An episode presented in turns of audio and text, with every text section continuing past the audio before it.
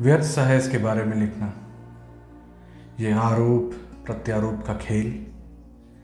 जिसने हमें इस कगार पर लाकर खड़ा कर दिया है कि आज भी दुर्भाग्यपूर्ण स्थिति यह है कि तथाकथित बुद्धिजीवी इस वर्ष को ही अशुभ कह देना उचित समझते हैं। शायद इसी विज्ञान के सहारे चल रहा है हमारे देश का विकास। ऐसा विकास जो हीन भावना जैसी लाइलाज बीमारी से ग्रस्त हो चुका है।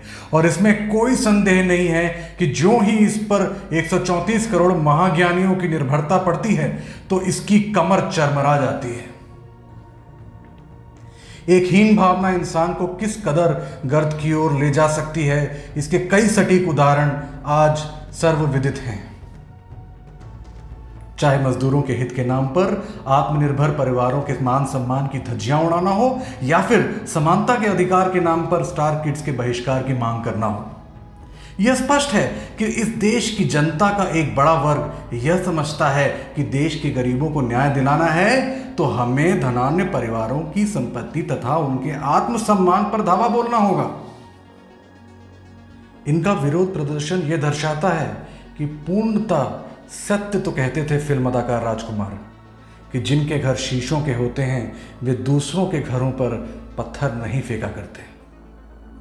परंतु वास्तविकता तो ये है कि जिनके घर पत्थर के बने हैं, वे तिनकों के बने घर में रहने वालों की स्थिति का उपहास करने के लिए शीशे से बने घर पर स्वयं पत्थर फेंकते हैं। हे सृष्टिकर्ता, मुझे संदेह नहीं, अपितु पूर्ण विश्वास है कि यह दुर्भाग्यपूर्ण महामारी की स्थिति केवल हम पत्थरों के घरों में रहने वालों के लिए ही है।